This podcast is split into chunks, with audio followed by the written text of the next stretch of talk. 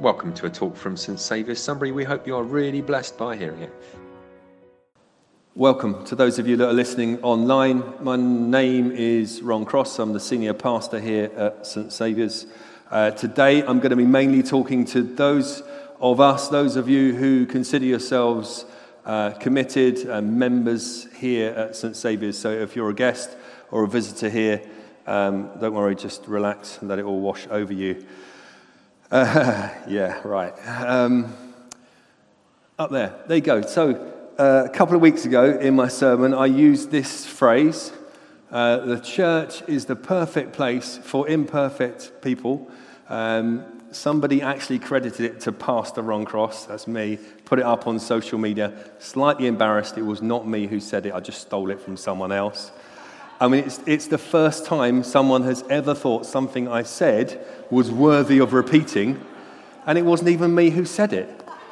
Um, but I'm, I'm flattered and a bit embarrassed. Uh, and, anyways, there'll, there'll be many more pithy little statements that if you want to get your phones out and you want to tweet or you know, send off to your friends this morning. So, so listen up. Um, and the first one is a, a kind of, I guess it might have come from East London somewhere, definitely from London. But going to the dogs. Do you, do you know what going to the dogs means? It doesn't mean, as a kid, when I was about, I don't know, five, six, seven, my dad used to take me to White City uh, to watch greyhound racing. So that, that's the dog track. Uh, it's where they race greyhounds. So going to the dogs, it doesn't mean that, in case you're wondering. Do you know what going to the dogs means? It's all going wrong. It's being ruined. Yet it's not the way things are supposed to be, right? It's not good. It's not good. It's all going wrong. And um, do you know what? I, I, have this, I have this feeling in me, and um, that this country is going to the dogs. I have a feeling in me that this country is going to the dogs, and, and I can see that in what's happening in, in Parliament at the moment, uh, in, in the way that they're not working together. They're all just trying to get their own little bit of power their own little bit of prestige, their own name recognized. They're not working in partnership. In fact, at the moment, what we see with our, our government and those who oppose them is that they're completely at opposite ends of what we might call partnership. And um, I came across a statistic that says that in the UK, uh, in 2017, over 100,000 people got divorced, couples got divorced. Now, I realize there's, there's a reason for the breakdown in marriages. And, um, you know, I, I don't want to heap any guilt on anyone this morning. That's not my purpose. But what I see there in the breakdown of marriage, because God said when He created us, He said we were good. And when He created us to be in partnership together, to be married, to be committed to one another, He said that was a good thing. And so the breakdown of marriage for me is the opposite of partnership in the way that God sees partnership as well. I think that's, that's hard.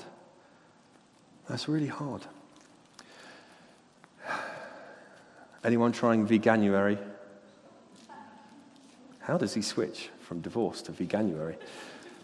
Is anyone, anyone giving veganuary a chance? No, that's fine. So none of you will be offended by my next slide. You know, when, when I think about partnership, when I think about commitment, I think about this illustration. Uh, what is it? It's ham and eggs, right? When I order ham and eggs in a cafe, I think of the chicken. The chicken is just involved in the project.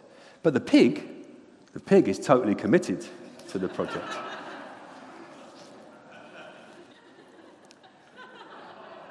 Oh, it's a good job the kids are out, right? Peppa Pig. Uh, you know, true partnership True partnership means commitment in governance, in marriage, in parenting, in church. The partners stick together, they stay committed. Customers, customers will just jump ship whenever the going gets rough. When there's a better deal somewhere else, when they can get whatever they want delivered to their door, customers will leave. Employees, they change their jobs for better conditions, a pay rise, a promotion, the employees that we have in here, the staff team, they would probably like to leave for a nicer boss. But was that you that said that, or was that Steve? Oh, was it? No, it was Steve. I thought a member of staff was going, oh, that's not true, but dreaming. Employees leave, customers leave. Customers in a business, they're involved, employees are involved, but partners, partners are committed. You know, in the business and professional world, which many of you are in, achieving the rank of a partner is a sought after goal. If you really want to make it, you become a senior partner. And I just love that word partnership. I love it. I love what it brings. I love some of the other words that, um, that it has, like associate, a colleague, a sharer, a companion, spouse. They're good things. Two or more people working together towards mutually desirable goals. Two or more people with different perspectives, different abilities, respecting the views and talents and dreams and abilities of other partners. So, if a partnership is a problem for us in the world, but God says partnership is good, and He does say it's good, then, then what does the Bible have to say about partnership and what it means to partner together? So we're going to read from uh, pages of Scripture right now. So if you've got a Bible with you, please do open it up. If you've got one of our church Bibles, we're in the book of Philippians. Uh, it's page 1178, Philippians chapter 1. Please feel free to take out a phone if that's what you look at your Bible on. Philippians 1 and we'll start at verse 1. And um, as I do this, as I read this, I, I want you to hear, I'll include my wife in this as well. well. I say Paul and Timothy. Paul is writing this church, writing to this church that he started with Timothy. And um, I didn't start this church, uh, but I, I, I feel what Paul is writing here. So you could swap out the name Paul and the name Timothy for Ron and Roe. So Paul and Timothy, servants of Christ Jesus, to all God's people, holy people in Christ Jesus at Philippi, the church, together with the overseers and deacons. Grace, mercy, and peace to you from God our Father and the Lord Jesus Christ. I thank my God every time I remember you. In all my prayers for all of you, I always pray with joy because of your partnership in the gospel from the first day until now, being confident of this, that he who began a good work in you will see it, will carry on to completion until the day of Christ Jesus. Paul, Paul, he thanks God for the church's partnership with him and Timothy. Roe and I, we thank God for your partnership in the gospel. And we start right there by thanking God, by putting God right at the center of our vision. In the last few weeks, we've been looking at our values and our vision, our purpose as a church. And our purpose is all about God. God is right at the center. God is our future. God is what is behind us. And God is in our right now, too. As partners in the gospel, these guys share this common biblical vision that God's purposes and his plans are good, plans to prosper us. As partners, they share a passion for the Lord. They share a passion for the Great Commission to go and make disciples. They share a passion for ministry together. As partners in the church, they realize that everyone has been given gifts so that the body of Christ can be built up. As partners, they realize that all the gifts are important the ones up front, but the ones behind the scenes as well. That all are equally important gifts. As partners, they realize the important, extremely important task in the training and the equipping of the church for ministry to carry out the work that God has placed in advance for us to do. As partners, they know that they must mature in their faith and facilitate others to mature in their faith to be disciples. As partners, they know they need to minister to the needs of other partners, to the employees, to the customers, and to the potential customers. Thousands of people just outside our door. He goes on, It is right for me to feel this way about all of you, since I have you in my heart. And whether I am in chains or defending and confirming the gospel, all of you sharing God's grace with me. God can testify how I long for all of you with the affection of Christ Jesus. Paul is reminding them how much he loved being in partnership with them. He's telling them that the partnership brought them great joy, brought him great joy. My partnership with you our partnership brings me great joy. What God is doing through His church, His gathered people brings me great joy and great comfort. And this is my prayer, and this is my prayer for you that your love may abound more and more in knowledge and depth of insight, so that you may be able to discern what is best, what is God's plan, and may be pure and blameless for the day of Christ, filled with the fruit of righteousness that comes through Jesus Christ to the glory and praise of God. That's what He wants for the partnership. That's what I want for our partnership, that your love will abound more and more. I want you to grow in the knowledge and love of God and of His Son, Jesus Christ. That's what I want for you. It's what Paul wanted for the church that he established in Philippi. And um, many people came to faith because of the work of that church in that place.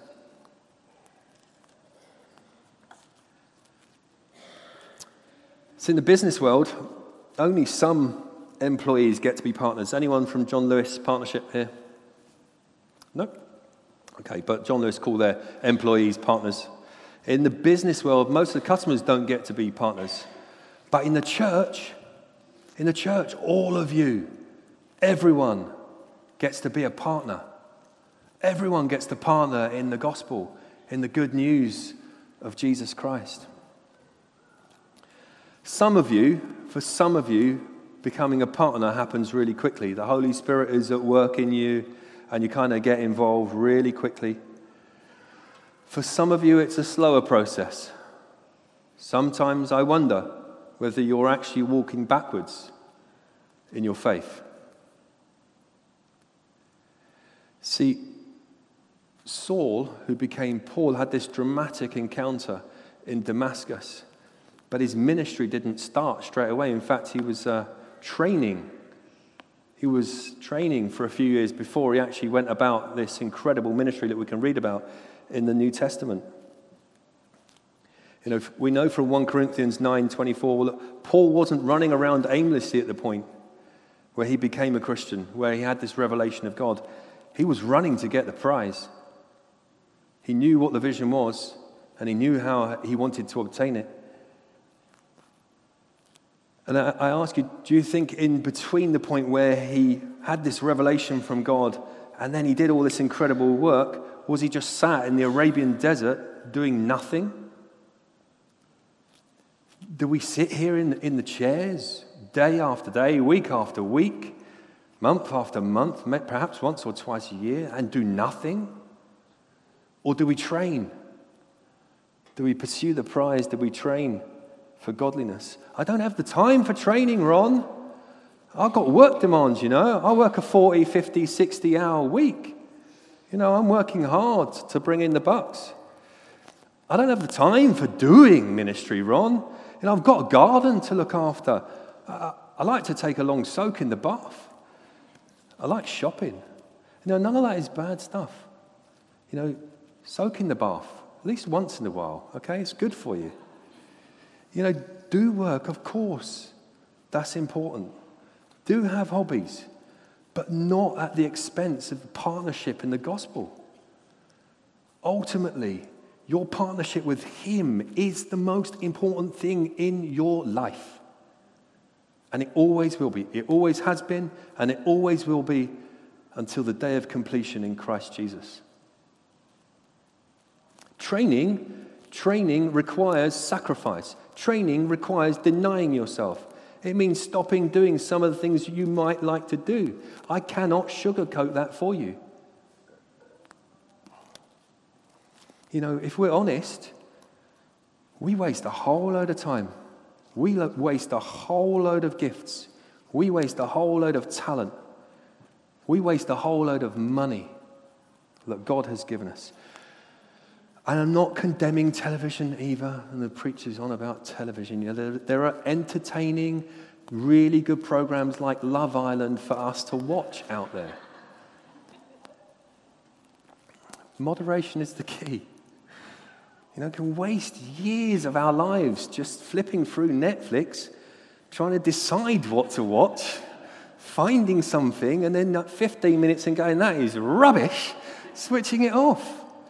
Or watching endless reruns of whatever else it might be, or hours and hours of sport. How many sport channels are there now? You know, and um, we can waste our money. You know, I do that. List is endless. We live in houses that are too big for us.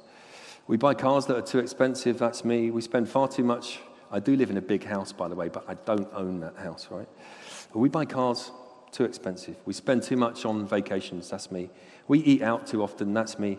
You know, sometimes we actually throw our money away on gambling in our greedy desire to take money from the losers. That used to be me. I used to go to the dogs. And listen here the one thing that I want to leave you with the antidote to waste is to partner with Jesus. An invitation to partner with Jesus is here for you. For you. We can be partners with Jesus. We can grow. We can see lives radically transformed in His love and His power. And like Rose said last week, transformation is a process, not just an event. You can tweet that one if you want. I found this PowerPoint, uh, I found this slide of um, John Newton, who was around a little while ago. He said, I am not what I ought to be. I am not what I want to be. I am not what I hope to be in another world, but still I am not what I once used to be. And by, by the grace of God, I am what I am. The Holy Spirit is at work in you now, partnering you with God, with each other in advancing the gospel.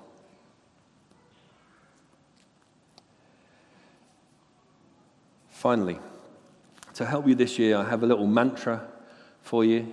And there's a lot more to the Christian journey than just this mantra, but if I could get everyone doing this, then there would be even more that God would do through this church this year.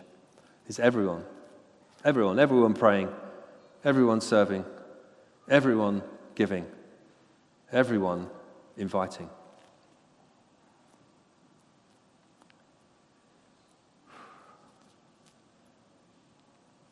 The Christian thing is uh, not just a mission for a moment either.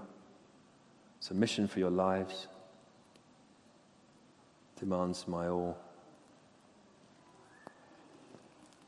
I want to encourage you to do more about the Spirit's leading today than think, what's my one year plan? What's my three year plan? What's my five year plan? Where do I want to be? What do I want to do? That's again, this fine. But I want you to do more about the Spirit's leading today. Where did He place you today? And if you think the country is going to the dogs, if you think your office is going to the dogs, if your school where you work is going to the dogs, if your family is going to the dogs, if your relationships are going to the dogs, who's going to do something about it? Thank you.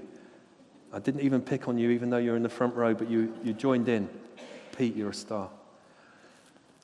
Who's going to do something about it? You know, the kingdom that is around you, the kingdom where you have been placed, the kingdom of God comes from the kingdom of God that is within you. You need to be so full of the Spirit, so full of God like it leaks out of you and affects change and transformation in the people that God has placed you to be in, in the places that He calls you to this week, this day, today. So I want you to go deep. Another slide coming up. Another piffy little statement deep and wide. You have to go deep into God. That is what we will be doing this year. We will be going deeper into God this year.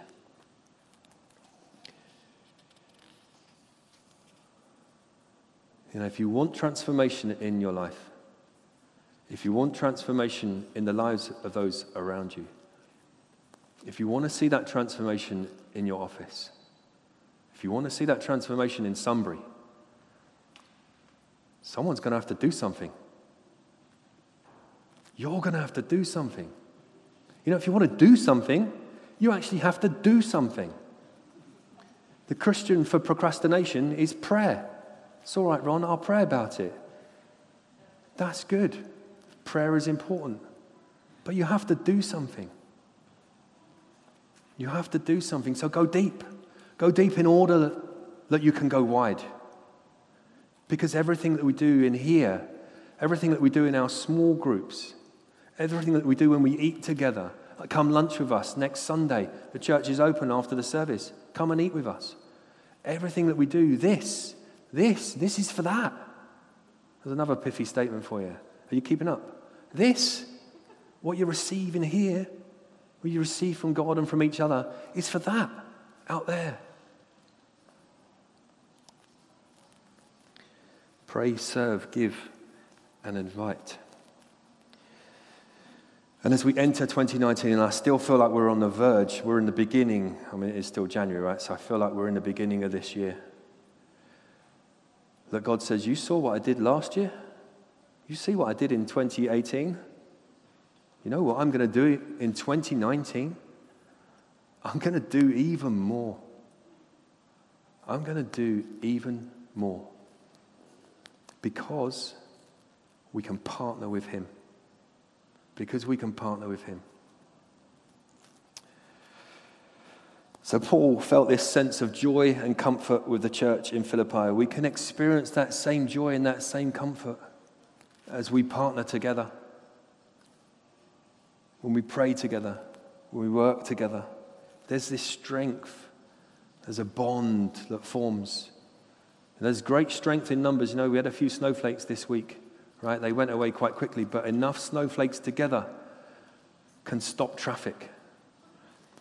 And Jesus promises that when we partner in the gospel, when we serve together, when we give together, when we pray together, when we invite together, when we minister together, nothing is going to stop this church. Not even the gates of hell will prevail against his church. Not even Satan can stop his church. So, church, are you ready? Oh, hallelujah. Who was that? Yes. Yes and amen. See, we are being led by our children and our young people. They are the first to respond. Church, are you ready? One final chance. Church, are you ready? Yes. Are you ready to commit to being in partnership in the gospel? Okay, let's bow our heads. For more information, please go to www.stsaviourssunbury.org.uk.